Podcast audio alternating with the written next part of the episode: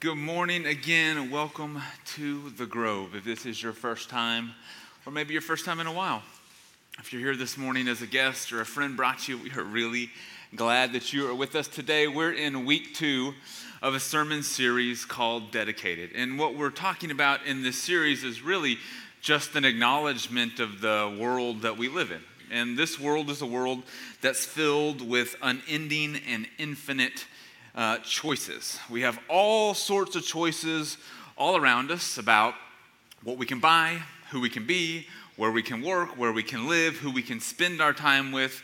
We have a never ending amount of choices. And we talked last week about how there's actually a lot of value that comes from having almost endless choice. It allows us the opportunity to explore and experience, and it kind of provides this sense of novelty and optionality in our life that really, as we're starting to form and understand who we are in the world, particularly in that kind of ever increasing adolescent age, it gives us this chance to really understand ourselves, define ourselves.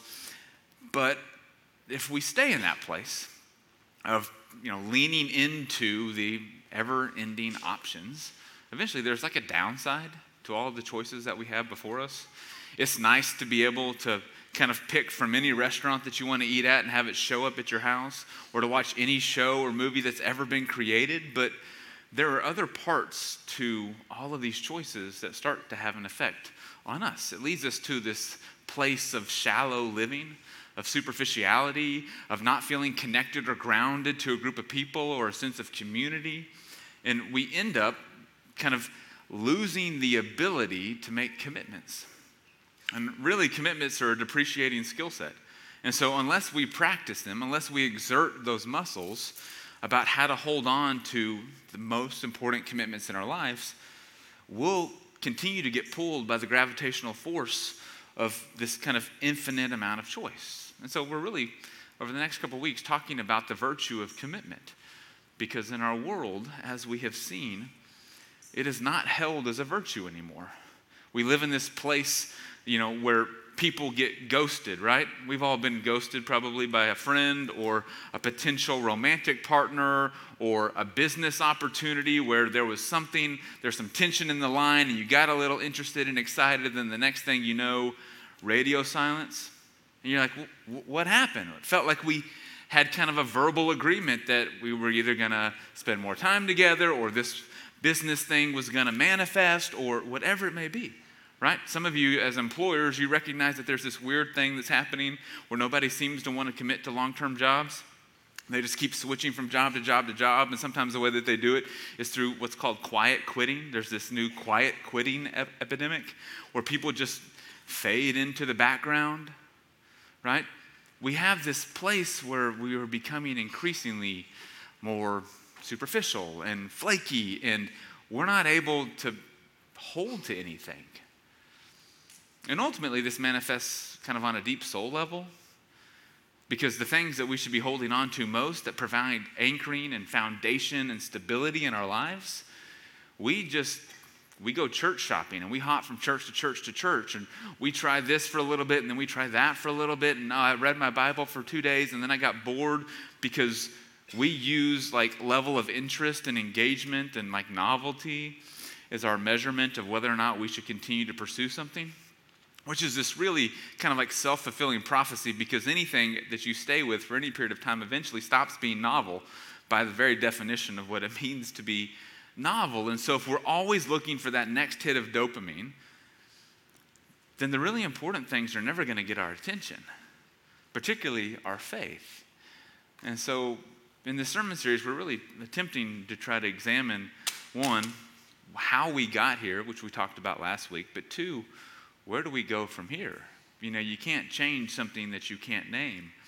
And so it's important that we name that left to kind of our own devices and the force of the world that we live in, we're never going to be deep and grounded people who hold fast to their commitments because it is just not in vogue anymore. And so today we're gonna we're gonna talk about actually how we do that and what that looks like. Because as we have discussed and will continue to discuss, the ability to hold fast to something is hard for us. We start to look around and get more interested or excited about other options or just the, the limitations of the commitments that we make and the ways that they seem to restrict our lives. That feels like such a drag. And we're like, well, it's more fun to be footloose and fancy free. And so we kind of lean back into the place of choice and optionality. And to kind of demonstrate this, um, I'm going to use a little illustration here. So, for the last 50 years, and I think it's no coincidence that this has happened over the last 50 years, in the same way that we have seen the eroding of our ability to hold fast to commitments, we have also seen a decrease in the overall grip strength of the average adult and individual. Now, for some of you, you don't care about that, but this is the weird stuff that I'm interested in. And so I have been reading about how grip strength is one of the best indicators of overall health and physical fitness.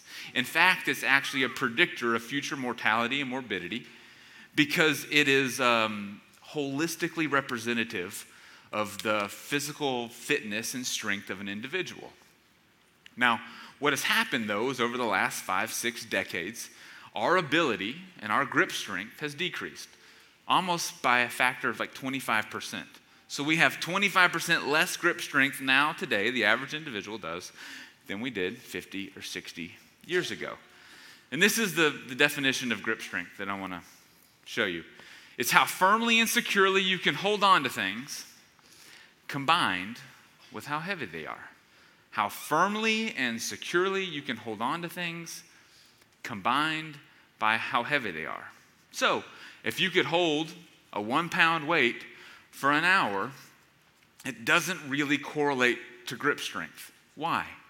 Yes, you've been able to hold something firmly and securely, but it's not that heavy. It doesn't take much effort to hold on to something that weighs a pound. Additionally, you could try to pick something up and it slipped through your hands. And so while the, the weight that you were trying to lift was particularly heavy, you didn't hold it firmly or securely. And so that doesn't correlate to grip strength. What you do is you have to have both parts together. And I know most of you are just like, hurry up and get with the definition. We want to see you pick up the weight and hold the weight and talk about it, right? Okay, so here we go. So it's how firmly and securely you can hold on to something, plus how heavy this thing is. So if you're wondering, this weighs about 70 pounds. So uh, I will not be holding it for the remainder of the sermon case you're curious about that. And yes, if you'd like to come try later, you can come hold this. But when you translate grip strength into our ability to hold and to make commitments, is my face ready yet? I'm gonna have shortness of breath here in a second. We have medics standing by, right? Okay, good. But as you translate the same idea, think about what it means to make a commitment. How firmly and securely can you hold on to something? Plus, how heavy is it? And so, for some of us, we have lots of very shallow commitments because we don't allow them to weigh much, or we don't hold on to them for very long or very securely. But what really matters is our ability to hold on to the heaviest commitments in our life as securely and as firmly as possible. This is what we're after. This is what it means to be someone who is dedicated. Thus, the name of the series to be committed to something bigger and outside of yourself. To pick up something heavy and to hold on to it, even though it's hard and even though it's tiring. Now, here's what happens when you start to make these commitments or when you pick up something heavy like this kettlebell there's immediately a drain on your physical energy. You know this. You commit to having children, and it's a drain on your physical energy, right? It's also a drain on your resources, your time resources, your financial resources, your social, relational resources. But it's of such significance that it's worth it, that you make the, tra- the trade and the sacrifice. But additionally, not only is it a drain on your energy and resources, it creates limitation. If there was a fire all of a sudden this morning, I'm going to have to let this go to quickly move out of this building. I can't move that fast holding this kettlebell. The same is true of our lives. When we make firm commitments of any significance, it brings about with it restriction upon us. And this is kind of the tension that we find ourselves in in our current world is we don't like those restrictions. We don't like to be told no.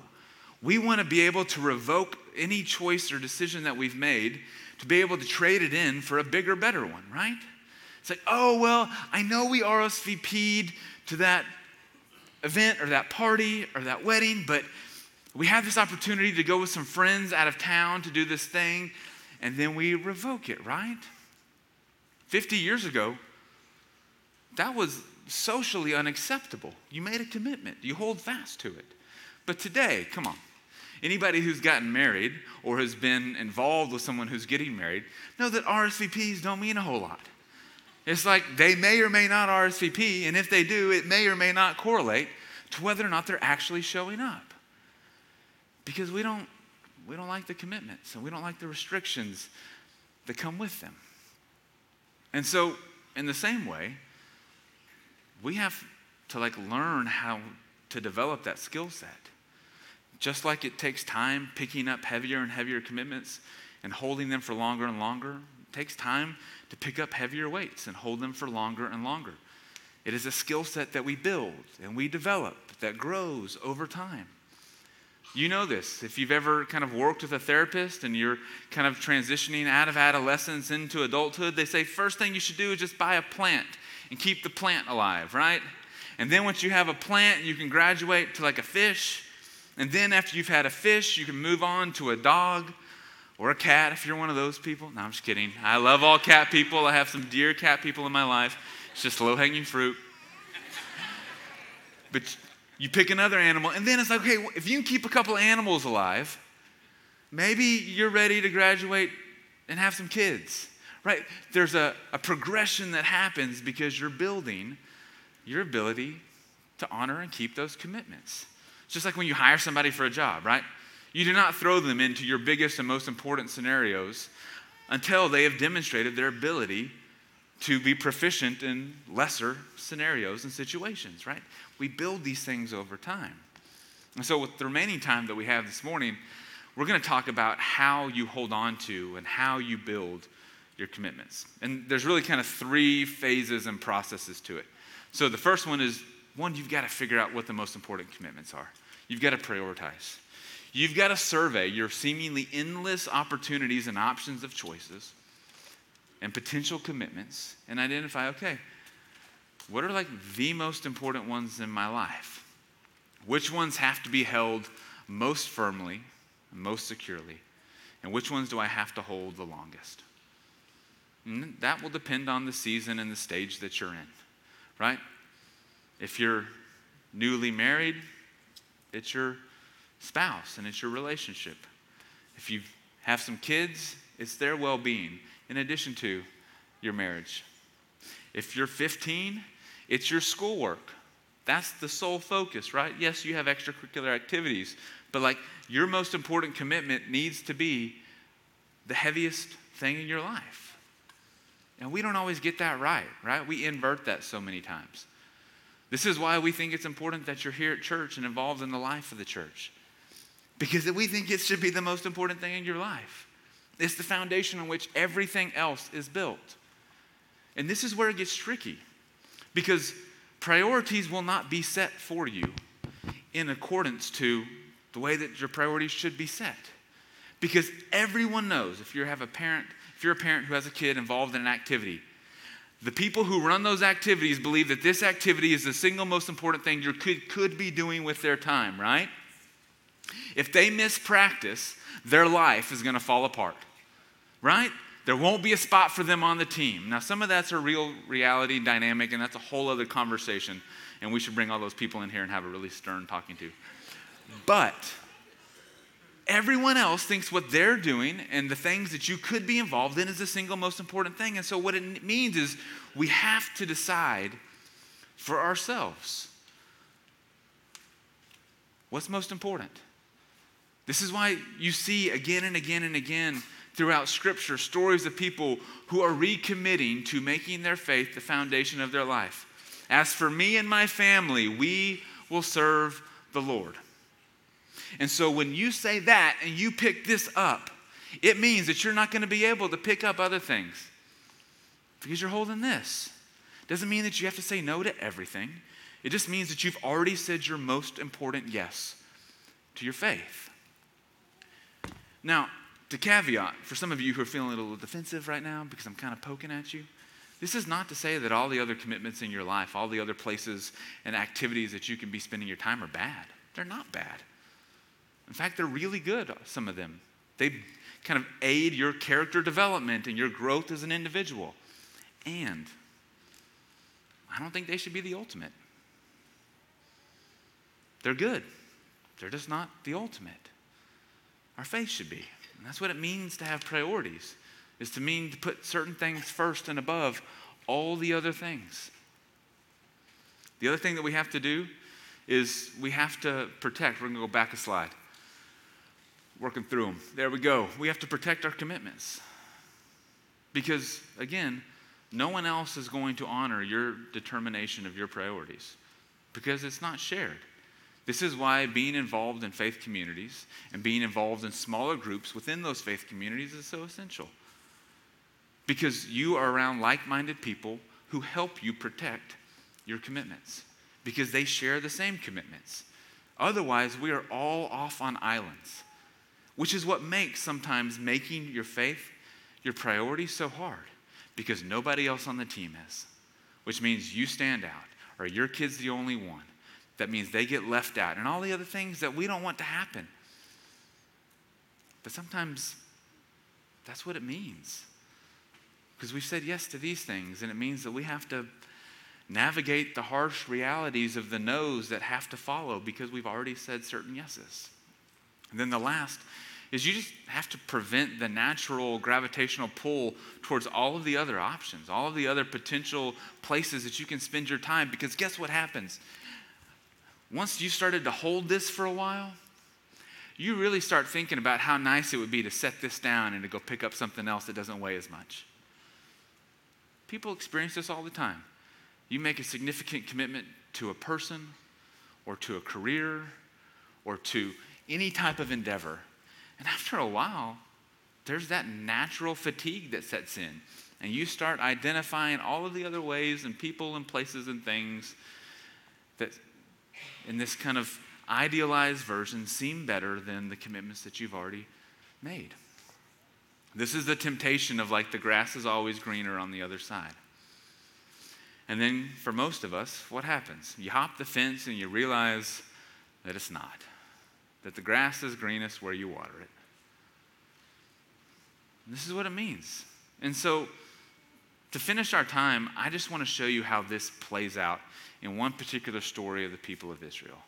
Now, some of you are familiar with the story of Nehemiah. Nehemiah um, was an individual who was living in exile in Babylon.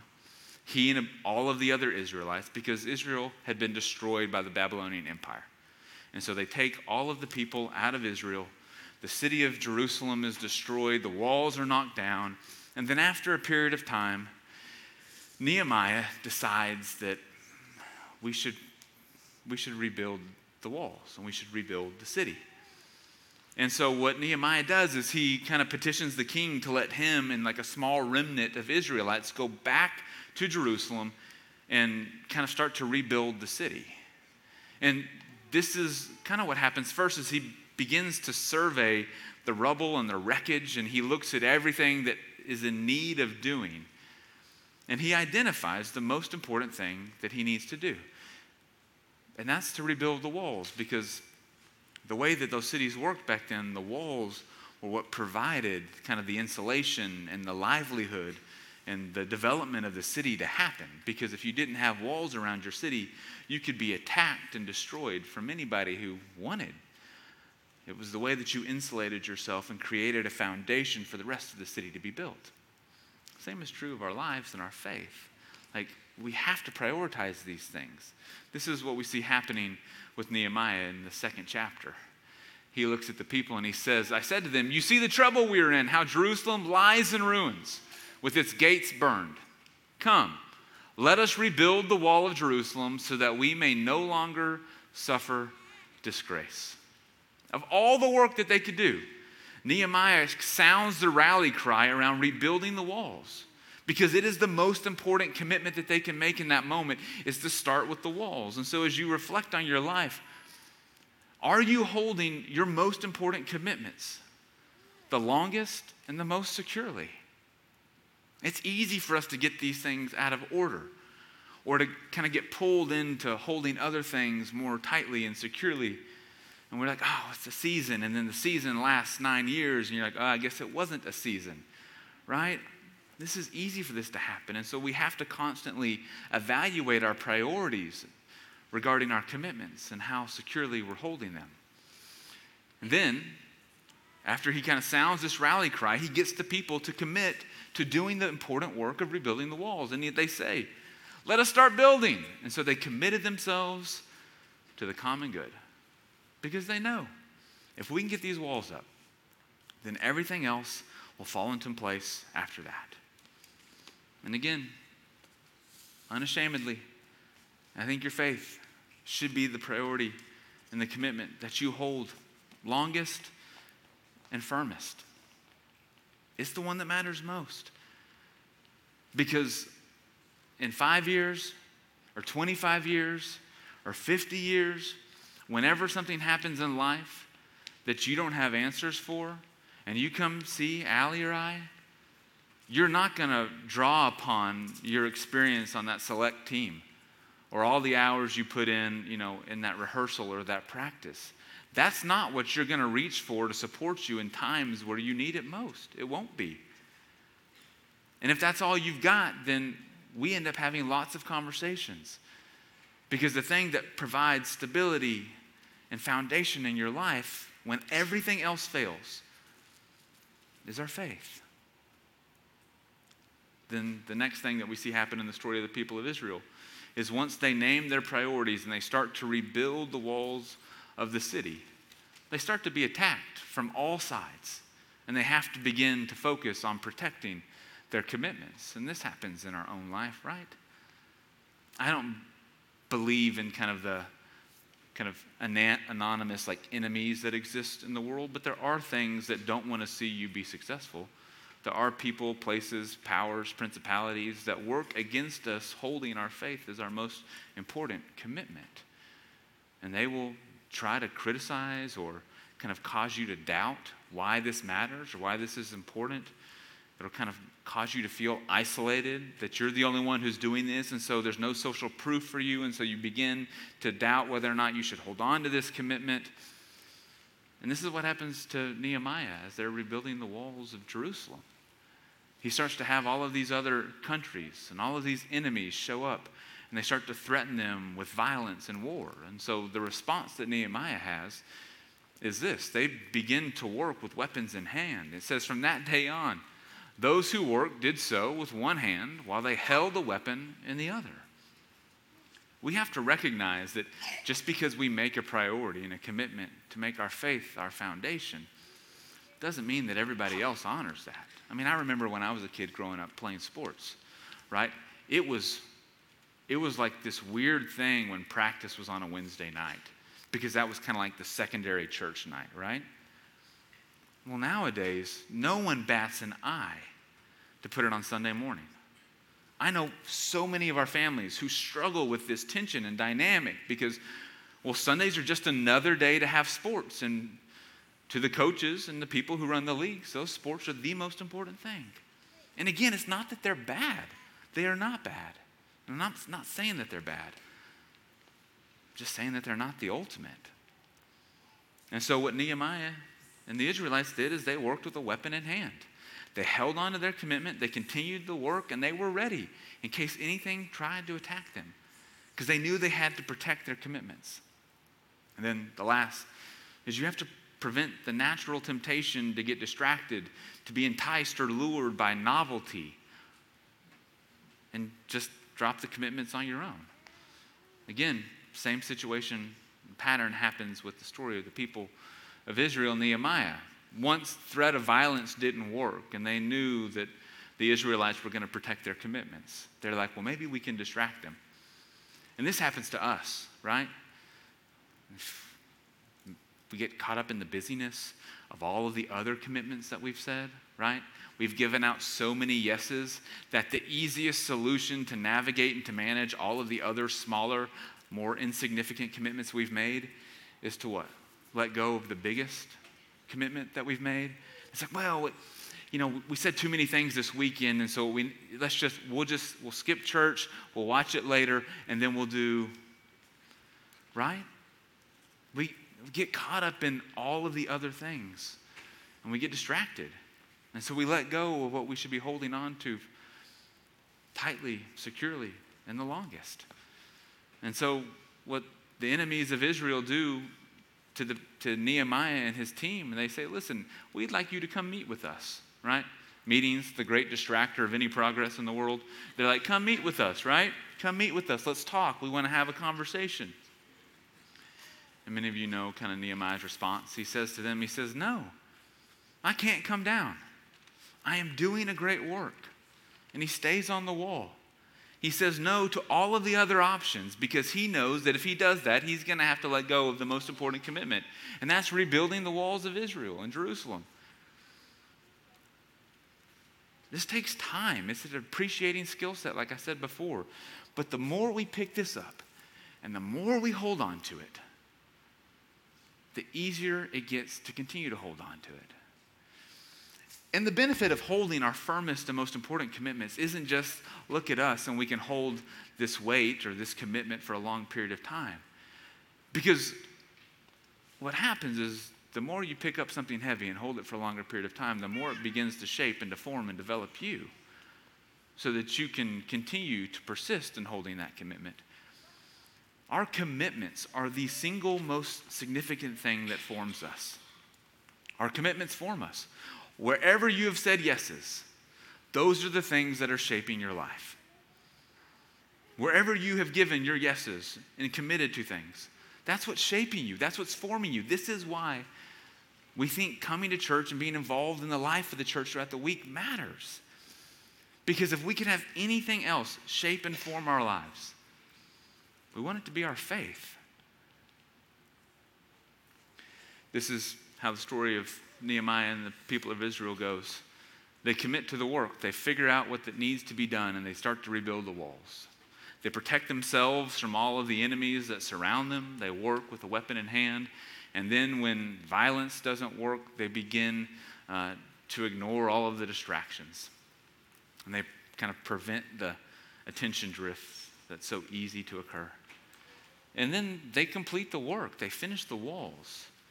But the process of rebuilding the walls reminded the people of Israel just how important their faith was and just how significant it was to commit to God, not just to the work, but to God. And so the way that Nehemiah, the book of Nehemiah ends is this group of people saying, we're going to reestablish all of God's commands and all of God's decrees, and we're all going to sign a document that says we are going to follow God and we are going to make our faith the most important thing in our life. And if you turn to the, the back and the end of the book of Nehemiah, you'll just see a list of names. Because these are the people who signed the document that said, We're committed to this because the work of rebuilding the walls formed them and shaped them and rebuilt their faith. And our commitments can do the same thing for us. And so the question isn't, are your commitments forming you? The question is, which of your commitments are forming you? And it's the ones that you hold the longest and the most securely. And if I could pray anything for this community, it would be that that would be our faith, that God would empower us to reprioritize, to pick up our faith, to commit to holding it over everything else, and to protect it at all costs. I'm going to pray that that would be so, and then the band's going to come out and lead us in one last song. Gracious God, we come to you asking for your strength and your power to begin to work in us, to help us to reprioritize that which matters most, to pick it up and to hold on to it with everything that we have, knowing that in doing that, the power of your Holy Spirit works in us, shapes us, forms us, and makes us more like your Son, and thus more capable of continuing to hold this commitment. And so, God, it is not through our power, but through your power that we begin this work of recommitting ourselves to following you. We pray this in your name. Amen.